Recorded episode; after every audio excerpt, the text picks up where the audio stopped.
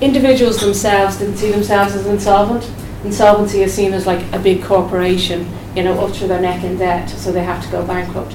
But insolvency, with regard to what a personal situation is, is basically if you can't make ends meet at the end of the month, if you're robbing Peter to pay Paul, if you're putting off standing orders and direct debits because you know that the money is not in your account to, to pay those, if you're finding yourself in a situation whereby uh, where we found with families where kids who would have been in two or three activities, you know, they're now being made to choose just one activity because you can't afford the three or four activities that you would have liked them to get involved in. Those are the kinds of sacrifices that people who are insolvent and who are, you know, experiencing real debt difficulties are dealing with. So we found that people were, you know, the letters were coming in the door, maybe with a harp on them, maybe with the bank stamp on them, they weren't opening those letters, they were shoving them in a drawer. They weren't taking phone calls from numbers that they didn't recognise. So then the credit institutions got a bit clever and they ring you now on a private number so you're not too sure. So they're ignoring lots of phone calls. They're really not able to deal with the stresses that they're under. Our discussions with MABS and our discussions with FLAC would have led us to, to understand well, it's not easy to talk about debt. And in some circumstances, they talk about marriage breakdown easier than they talk about their financial situation. And quite often, their financial situation was leading them into certain areas whereby marriage breakdown was a consequence of the pressure and the stress that they were under because of the, fan- the, financial difficulties that they were ex- experiencing. So, with citizens, or with, with the, the insolvency service and the knock-on effect from our, our, our contacts, say with the MABS and with the IMHO and FLAC, who are out there dealing with people um, experiencing these difficulties, we found that the information that we had provided for the first year in our service was too complex, it was too complicated. It didn't really hit the nail on the head. And so we engaged on an information um, campaign. And the information campaign basically explains our debt solutions. And our debt solutions are before you get to bankruptcy, there are three insolvency solutions available to people a debt relief notice, a debt settlement arrangement, and a personal insolvency arrangement. And I'll go through each of those and what they are and what their criteria is for, for individuals out there and how they can access them. Well, basically, we found, although there was evidence or there was uh, media attention that would say that people were going to put themselves into debt, we haven't found any evidence of that whatsoever. There's a lack of hope out there and there's a lack of people being able to kind of take responsibility for the debt situation that they're in because it's just too heavy and it's too difficult to carry. So it's easier to hide away from it than it is to deal with it. And I suppose what our service would do is we'd say it's actually now is the right time to start dealing with your debt situation because it's never going to go away if you don't deal with it. So we'd be saying, well, it is a, a difficult thing to take on board at the minute, but if you don't deal with it, it just gets worse. So why put it off? and might put it uh, into the drawer, uh, uh, which is what people were doing. So we, we have now developed some uh, brochures which basically explain what it is our service offers. So it explains what it is the ISI does, and the ISI is basically the the uh, statutory element of the legislation whereby the applications are made through us and we pass those applications on to court. We verify that the information in there is correct and we verify that the, the, the insolvency situation for the individual is correct. And that they get sent on to court and a judge then makes a deliberation with regard to whatever arrangement that you're going to go through. But people didn't understand that. So they saw ISI, government independent body, as the government, so it went against us. Um, they saw insolvency for corporations, not for individuals. So again, that went against us because our name is the Insolvency Service. So it doesn't it doesn't sound like we're appealing to the ordinary man in the street when really that's what our service is about. We've also developed um, a debtor's guide, and in the debtor's guide it explains um, where individuals can go for more information. So yeah, they can go onto our website, which is backontrack.ie but they can contact a local um, personal insolvency practitioner in their area or an approved intermediary through MABS or the IMHO who will give them advices on how to deal with their own particular situation. We have a helpline as well, so if somebody wants to be able to get more information and just go through, look, my situation is XYZ, which one of these solutions should I be going for? So if you have a mortgage, there's one that, that you ideally should go for. If your debt is less than 20,000, there's one that you should go for. So we can steer you in a particular direction initially on the information, but then you need to go to a professional who's qualified and recognised by the ISI in your area who will help you deal with it. So part of our problem was that people hid away from their debt and people didn't want to know about it. Um, and in our information campaign, initially we went out to deal with um, the, the, the, the, agencies who deal with people coming in looking at debt. And what we found was we're a little bit too far away, so we need to make our information more accessible.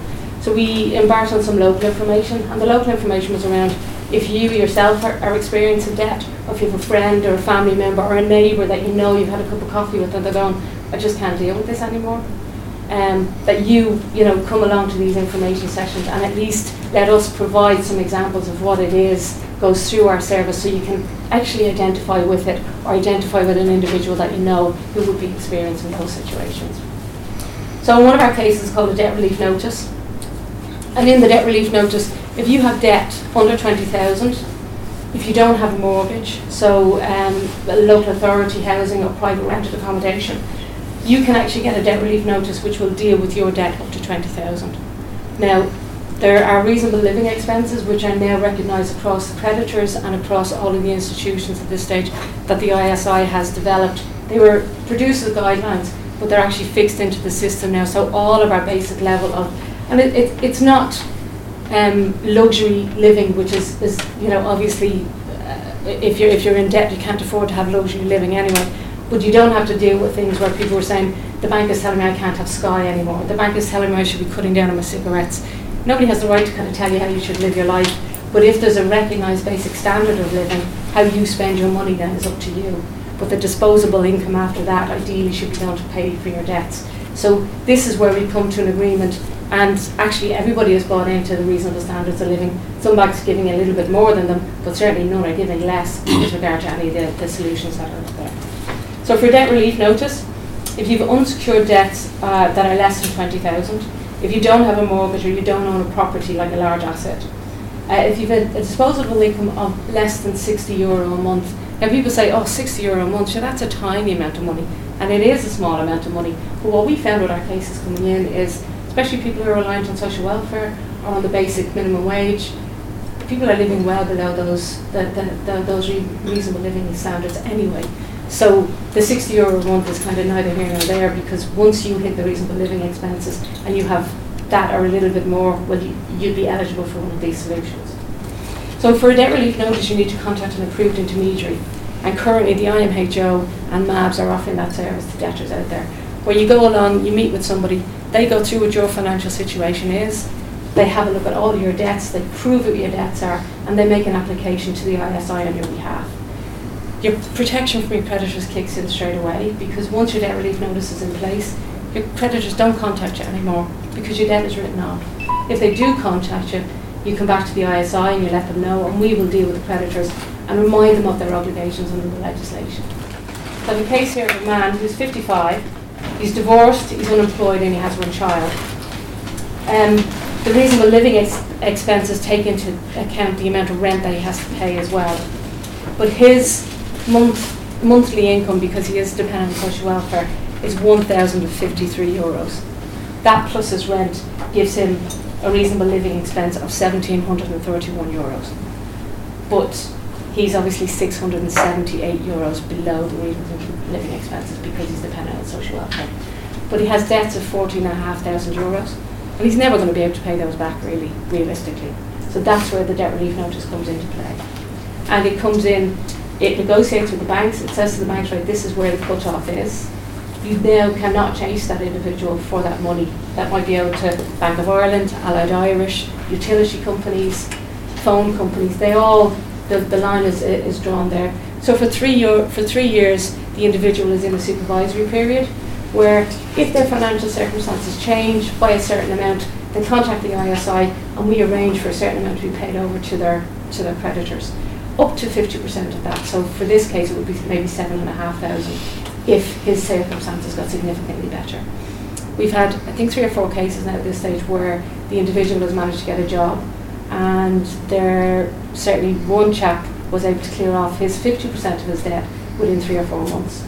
Uh, we would have had an individual where a parent or a family member was able to give them, say, the seven and a half grand to pay off that debt. So that's it, and the supervisionary period is over, and they're clean and solvent again. So they don't have to have this burden over them of credit card companies contacting them how many times a day or how many times in the middle of the night uh, phone companies or utility companies being onto them as well. Our next uh, solution is a debt, is debt settlement arrangement. And so the debt settlement arrangement is for um, unsecured debt of over 20,000. So again, credit card companies, utility companies, uh, personal loans, um, hire purchase loans that, that, that there's still amounts outstanding, but the significant amount has been paid already.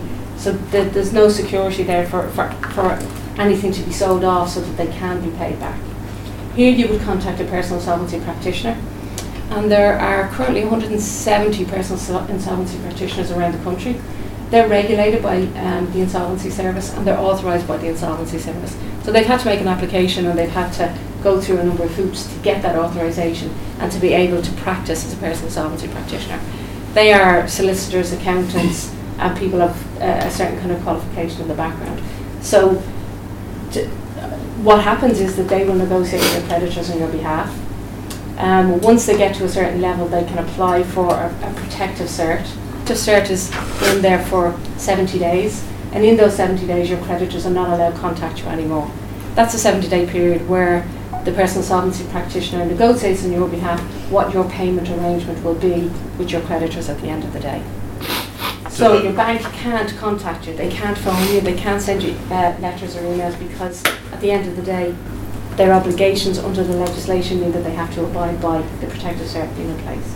And do those practitioners have a flat fee, or what? How do their fees work? Their fees vary. So uh, some practitioners charge an upfront fee of anywhere between 150 and 200 euro, where you would go in and you go through what your initial um, situation is, and they say, look, yes, actually there is an arrangement that will suit you, or you really don't need to go down the insolvency area, you could go a different route and they could help you maybe do some debt management in those areas as well.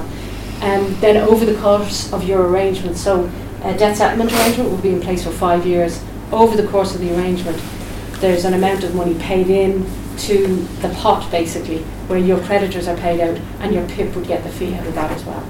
So they vary with, with regard to the fees that they do charge, and their fees are usually based on the amount of money involved in the whole arrangement rather than we're just going to charge two and a half grand or we're just going to charge five grand or we're going to charge six grand. It depends on maybe what your arrangement is. So we have a situation where we have a male here and he's 39. His debts, he has a he has a principal private residence. So the, the good thing about the DSA is you can do a negotiation around your your house so that it doesn't have to be involved in the debt settlement arrangement because the debt settlement arrangement is purely looking at your unsecured debts purely looking at your credit card loans or your personal loans that are not secured on your house.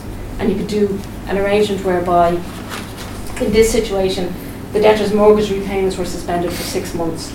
So the, the prime creditor allowed for no mortgage repayments to be made so that this individual could pay a certain amount of their unsecured debt so that their unsecured debt, now it's not paid down altogether, but there's a certain amount of it would be paid down. Um, this allowed him to pay a dividend to his unsecured creditors after six months, his, mo- his mortgage repayments recommenced on an interest-only basis. Again, so a reduced amount of dividend was able to be paid out to his unsecured creditors. And they continued to pay that um, for another six months. So that was their, their unsecured de- creditors dealt with. And in this case, his unsecured creditors were to the tune of 33,000 euro. Um, his private, his, his, his PPR, so his house, was worth 154,000 but his mortgage was 275,000. So it's a way of dealing with those debts that are um, overburdensome because you're literally paying pieces of. Um, if you pay only the interest off your credit card, you're never going to clear your credit card. But you don't realise that when you kind of think, um, you know, I'm doing a bit, I'm doing a bit, I'm keeping the wolf from the door. But that doesn't solve your situation. So here's a way of negotiating with your creditors, and you get out of that space of being under pressure with them to be able to actually get somebody else who's qualified in that area to negotiate on your behalf, so you're not dealing with it anymore. Um, then we move on to the, the uh, personal solvency arrangement. So the personal solvency arrangement is, is a solution for people with unmanageable debts, including their mortgages. Um, so this is debts up to two and a half million. If you go over two and a half million, you've got to go to another court. Currently, we, uh, mo- most of our cases are dealt with by the circuit court. If they go over two and a half million, they move to the High Court. But it's still the same procedure, and it's still the same legislation, and it's still the same activity that has to happen. So again, you would meet with a personal solvency practitioner. He or she would take into account all of your debts, your, your mortgage, your secured, your unsecured, um, even you know, loans to family and friends that, that, that you've borrowed from families and friends, they can also be taken into this with regard to how do I how do I ensure that people are going to get a fair crack at the whip rather than overpaying somebody to the detriment of your of your arrangement that could be in place. So in this example I have um, married couple who who um, have two children, they're both employed. Um, their debt is to the tune of so they have a, a, a principal private residence worth 145,000 and they have two loans on it, uh, which is 129 plus 34, so do the maths on that, I'm not right. 150, 160,000 on, on their PPR. Um, this is what they call an interlocking case. So the common, the common debt that these people have together is their PPR. And what happened here was the debtor, um, the, their PIA lasts for 72 months. And over the course of their PIA, they were able to pay back about 50,500 off their debts. And so that dealt with their secured debt and their unsecured debt. And the negotiation that happens between the secured and the unsecured creditors is the unsecured creditors get less. And that's when you do the maths and it all ends up because they took a risk on you by not having security around what it is they lent you, they actually don't get as much back as those who are secured. So the, the individuals in this case are, are, are dealing with a situation where they stay in their own home, they get the pressure of the unsecured debt off them. It is over a six-year period, so it's you know it's not a short time, but it also then is in, because some of our, our dealings with, with debtors were I want to be able to pay back my debt. I don't want to just write it all off because then you kind of feel like you are that strategic defaulter. You don't want to do that, and that's fine, and, and you wouldn't want to encourage people to go down that road. So this is a way of saying, well, you are still paying your debt down. It's restructured. Yes, a certain amount of it is written off, and we have yeah, potential where thirty or forty thousand is written off because at the end of the day it's unpayable anyway. So the banks have to take their hit, and we have a calculation whereby with a PIA or a, or a DSA, if the dividend is more in the arrangement than it is for a bankruptcy when you do the bankruptcy calculation, it makes much more sense for the banks to go with an arrangement because at the end of the day, their, st- their, their shareholders are getting more back out of an arrangement than what they would do in a bankruptcy. And we're finding now uh, where we've been able to get the, the PIPs to give us the details around which creditors are voting for and which are voting against, and who are just saying no to an arrangement whereby the dividend is better in an arrangement. We can now pu- begin to publicise that information because we actually have that detail there. So where a bank is just saying a blanket no, that information will be available in the next month or so, which banks are doing what kind of business out there. So those are the three arrangements that are in place. Is the debt relief notice for the unsecured debt under 20,000, a debt settlement arrangement for the unsecured debt over 20,000, and a personal solvency arrangement which will deal with your secured and unsecured debt up to 3 million. We then have bankruptcy, and bankruptcy is very topical at the moment out there. Um, and bankruptcy has always been a uh, an area of how does it all work and up until recently there wasn't any real detail or real clear detail around how bankruptcy works. So on our, our website, backontrack.ie, we do now have a, a booklet that explains how bankruptcy works. And I won't go through it all now, I mean it's but it's it's written much clearer terminology compared to what was at, what was available up, up until recently. So bankruptcy deals with the family home, they deal with income payment orders and um, there's been some changes recently in bankruptcy. So the cost of bankruptcy to the individual, the debtor, has been reduced significantly. It's gone down from 1,400 euro to 270 euro.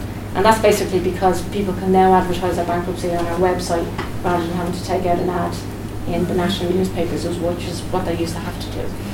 Um, the uh, official assignee has recently um, been given access to the National Vehicle and Drivers File to assist in his investigations with regard to bankruptcies estates so that whole thing of them being able to hide cars or that that's not available anymore because we actually have the parents to kind of move into that area as well. The bankruptcy division uh, within ISI is now restructured itself where we had uh, the bankruptcy uh, before they came into ISI, they were dealing with kind of six or eight or ten cases a year. We're now up to something like um, 448 new cases since they came, became part of the ISI and 157 new cases just this year. So the bankruptcy cases are going up. There's a lot of media chat out there about, you know, reducing bankruptcy from three years to one years. That's a discussion that's happening elsewhere. So we, we, we'll see kind of the outcome of that at, at the minute. And then what is the, what's the knock-on effect of having that many bankruptcies um, in an environment as small as, and although Ireland sounds like a, a great big place when you're talking about hundreds of thousands of people being in debt, it's actually a small environment what the knock-on effect of that is. If you go to the UK, bankruptcies are in their thousands, repossessions are in their thousands, whereas Ireland obviously we're a much smaller fish uh, in that big pond.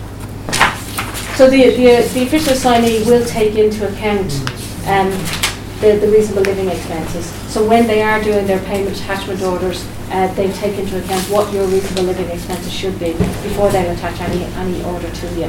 Um, in a situation we have a male who's uh, married with two children and still in employment. Um, his unsecured debts are personal loans or credit cards.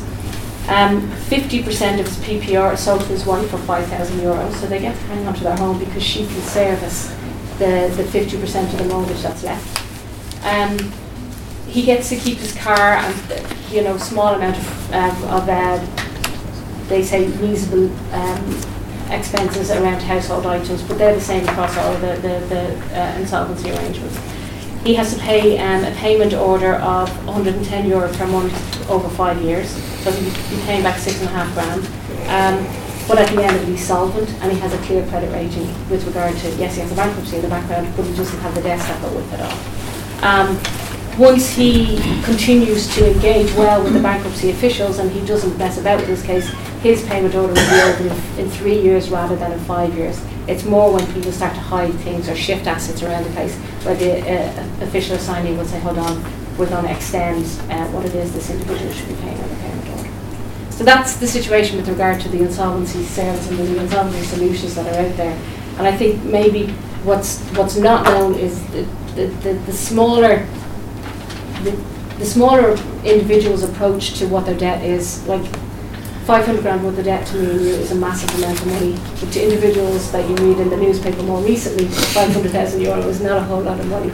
But where it affects an individual who can't sleep at night, who is, you know, on medication and, and, and going down, you know, very dark depression, it's a significant amount to that individual. So that's where we're saying the insolvency solutions are available and the support. So you're not doing this stuff on your own. Where quite often, when you're dealing with your debt in your own home, it's just you, and sometimes not even your husband or your wife knows how much stress you're under, or quite often how much debt you're in because a lot of the debt is hidden. So it's a way of trying to encourage people to engage with the process and at least lift the phone or look at the website and say, backontrack.ie, what is there and what's there for me, or what's there for a family member, or what's there for a friend. Those are the kinds of bits of information that we want to. Any questions? Uh, Can I just say, um, Amanda has brought along lots and lots of uh, very good literature, and there's plenty available for all, all of you to take away. Um, I have a question arising from an article in today's Independent um, where Mr. Boyle of the Land League is quoted as saying that the courts are no use to 70% of the people with mortgages because they've been sold by the banks to subprime lenders or vulture funds, quoting him on that. Mhm. He also says a lot of people commit suicide because they've been thrown out of their homes. Mhm. Can you enlighten us on, is he correct on that? Well, um, e- even if the, the, the debt has been bought over by another fund manager, it's still the debt, and the debt can still be brought into a personal solvency arrangement. So that, So you can negotiate not just with the banks, but with whoever's part of absolutely, the yeah, debt. whoever now has a new debt, that's who the people negotiate with. And Even Irish if they're law is what, it, it's Irish law that Yeah. prevents, Yeah. even if they're, Yeah, so we have, we have creditors outside of the country that have bought books in, in this country, and they're, they're still uh, brought into the, the arrangements. And what, could you comment on the suicides? I mean, it is some of the some of the information that we've found in our articles or in our re- our, our, re- our research wouldn't necessarily have dealt with the people dealing with suicides, but certainly very heavy depression, um, and and then the whole relationship breakdown, the pressures that people are under. So you- we read the articles like you do that somebody did commit suicide because they are under that, that, that level of pressure, and I suppose that's where one of those things is. Some of our callbacks or our, our, our where where we get um, a request for a call back on our website is the middle of the night, you know, is the weekend. So they're the people that you would hope, please, you know, encourage them to pick up the phone and just at least go and talk to somebody about what your situation is. Because there is a solution, and bankruptcy might not be your most favoured option, but it may be the solution at the end of the day, which, as, as one of our debtors said, I'd rather be on the insolvency register than the RIP list. So, yes, there are solutions out there for people. Um, You you mentioned that some figures will become available in the, in the next, some information will become available in the next month so Mhm. about which, about what banks are, are behaving in what way. Will that be in the form of a press release or will we need to be asking you, um, your press officer?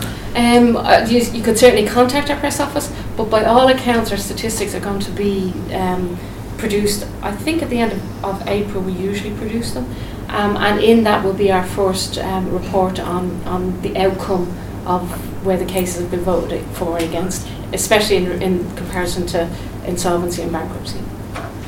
And do you think this, I mean, is this stuff about vulture funds, is that um, being a bit alarmist? I think there's there's a lot of the unknowns, especially in relation to vulture funds and finance groups, and you know a lot of the debt, even that's out there, is messy debt because it's not easily trackable. So I think people don't necessarily know well who is my lender at the end of the day. Whether or not they're going to be more aggressive around repossessions, it's it's hard to know. Maybe we're seeing a little bit more of that in, in the courts more recently, and that's because of the changes in the legislation after after the McCann trial and, and the Dunn dispute that was sorted out. So you will see more of that anyway, but whether it's totally related to vulture funds or venture capitalists, um, or whether it's related to the fact that people have come to the end of their tether. So where we were finding that people were handing their keys back, they were handing their keys back thinking the debt was gone, but the debt's not gone. Because if you hand your keys back and your, your, your debt is 250,000 and the bank sell your house for 100,000, you still have 150,000 that's your debt. Yeah. It works that way in America, but not over here. Yeah, yeah. Could I ask you about the, the reasonable standards they've Yes. set for living expenses? Could you just, you know, in round figures, say what they would be for a single person? Yeah, so um, in, in, in one of my examples, I think, for, so for an individual who is on social welfare, see, the, the, that's the thing, social welfare figures would not be the same as the reasonable standard of living figures. Social welfare figures are actually less. So our reasonable standards of living for an individual, say male, living on his own, but would have responsibility for a child here, um, is about 930 euro a month. A month, so that's plus one child, and then they could add to that their housing costs. We've actually got, so 153 is uh, a male divorced unemployed with one child in secondary school.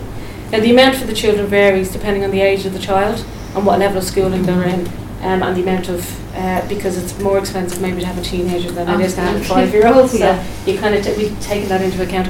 Our reasonable living expenses have been done in conjunction with the Vincentian partners and their Vincentian calculator, which allows for partaking in your community. So it allows, you know, a certain amount put aside for socialising, a certain amount put aside for, you know, I think there's about 50 euro a month uh, saving. Now, people can't necessarily manage to save that, but when the Vincentians did their calculations, they did it based on that. Um, so for, for one individual with, with some responsibility for, for a child going to secondary school, you're looking at one, 1,053 euro and then whatever their rent, rent is on top of that. If they have special circumstances, if they have a medical expense or if their child has a medical expense, there's also an allowance for that too. But they would have to kind of prove that that's Yeah, that the makes, reason. that's fair. Yeah. And would these figures be available online somewhere? They're available on our website, Okay. so um, if you go in and have a look at the reasonable living guidelines on our website, you can see them there. One- One last question, on the debt relief notice, so you've got somebody with debts that are under twenty thousand, Yeah. but they do, they don't have a mortgage, they do own their own house, would it be said to them, oh, you could sell your house and trade down and pay off your debts that way? If they had, uh, if they own their own house and they have debts of twenty thousand, you wouldn't be eligible for go, to go for a DRN Okay, because automatically your asset would knock you out. But you would be eligible to go for a DSA. And you'd you'd have a negotiation then to be done. I'm curious as to how often you're coming across uh, reckless lending on, on behalf of the financial institution where they lend money to somebody who clearly couldn't pay it back. For us, we wouldn't necessarily be investigating that element of it. So the PIP would have a lot more detail around how the individual managed to get the debt that they managed to get themselves into and what negotiations were done with the banks at that stage. They would have more of that information than what we, what we would have. We have, what we get is the, the, the outcome of what somebody's situation is at the minute. So we wouldn't necessarily be commenting on reckless lending, although, you know, it could be a policy issue that, that kind of might come down the road at us eventually, and we might have to do some um, analysis of some of our stats that we've got in there. Good- good. I think quite often it's the, uh, the focus is on the borrower, that they borrowed recklessly, whereas in actual fact, like the professional in that equation is a financial institution, and the onus is on them to investigate and, and, you know, quantify the risk and the ability for the borrower to pay back. I mean, that, I, I suppose that's where just the negotiation that the PIP can do with regard to getting a certain amount of the debt written down, and so making payments more affordable is probably the bank taking a little bit of that responsibility, but kind of not necessarily out there officially ever saying we should never have lent to this individual in the first place.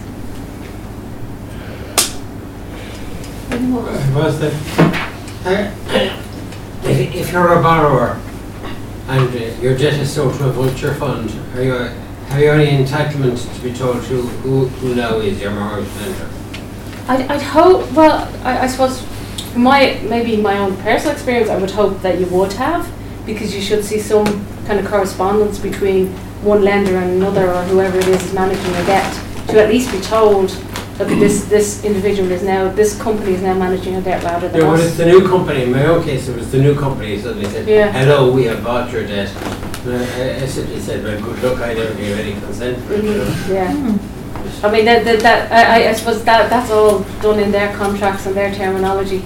At the end of the day, if they've bought the book, they've bought the book. All right. Mm, So you don't really have a choice who you owe money to, no, basically. no. Can they impose additional restrictions on you, squeeze you for more? I don't know if they can, because your contract is your original contract. I imagine, yeah. Yeah, so I- Exactly, yeah, oh, but obviously if you have a variable interest mortgage, then, they can up the variable. yes. Well, you can remain a very hungry vulture if you don't pay.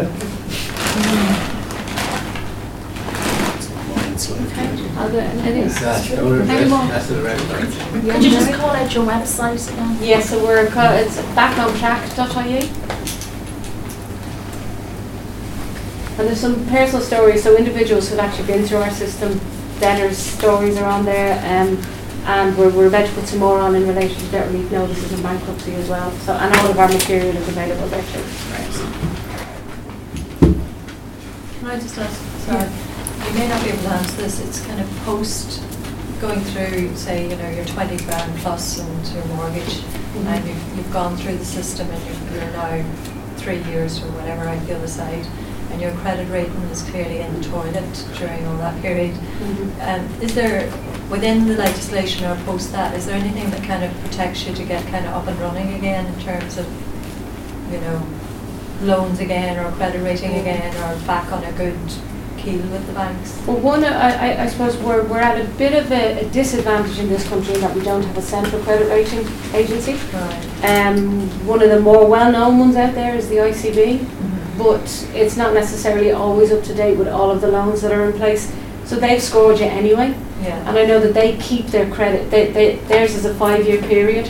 So when you make your last payment, or when your last payment is due on your loan, it takes five years for that to go off the books. Right, So that the creditors can go in and have a look at that and they can see what your credit history is like. Okay. So that's what a lot of the banks base their credit history and their risk on.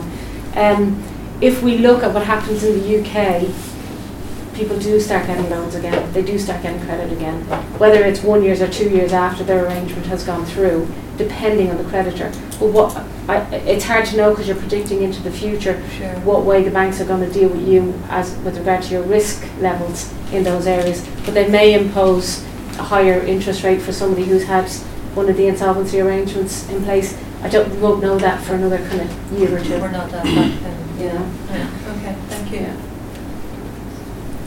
Could I just give in a plug here for another financial service, and I'm doing it because I'm involved with it, and it's not as well known as it could be.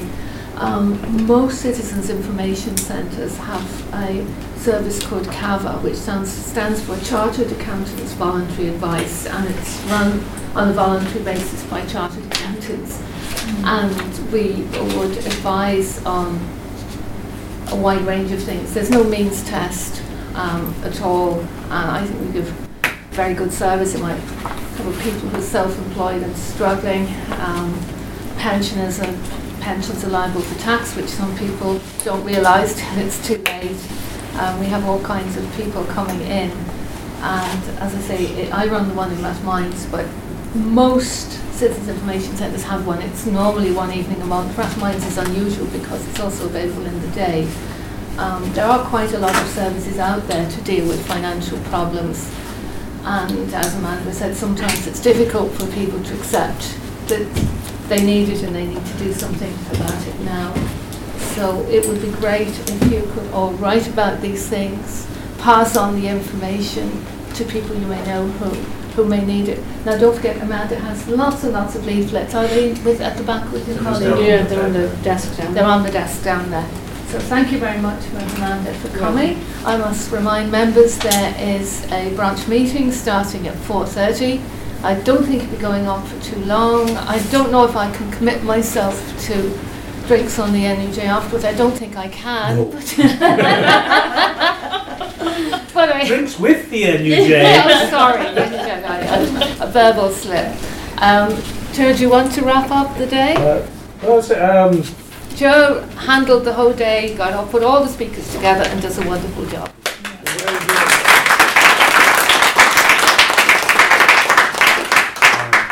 Despite that, there are lots of other people to thank. Uh, Seamus Dooley, who came in this morning to open up the proceedings. Uh, Kieran Fagan, Enid, Mary, who chaired some of the sessions along with me.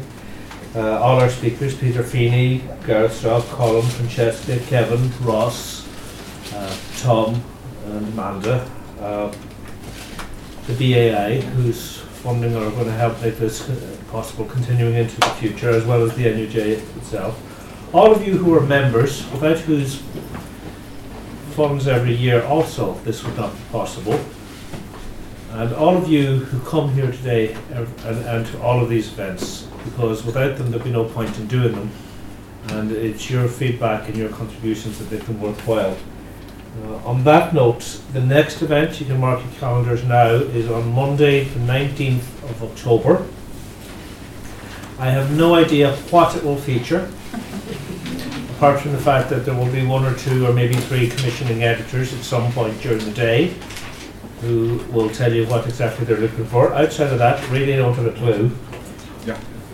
If there's anything that you want to see or that you would like to see at that event, let me know. Drop me a line, email me, and we'll s- we'll see if we can organise a speaker on it. I've already been given a couple of suggestions today in conversations with people. Any more of those would be appreciated as well. I know that some of you have come a long way. I've met people from Cork, Belfast, and Galway today. Some of you I know have to leave early. Those of you who can hang around a bit, in about 15 minutes or so, I'll be adjourning to the bar if any of you fancy a chat and a pint. If you've got to go home, drive safely. I'll good luck to you. If you're hanging around, I'll see you shortly.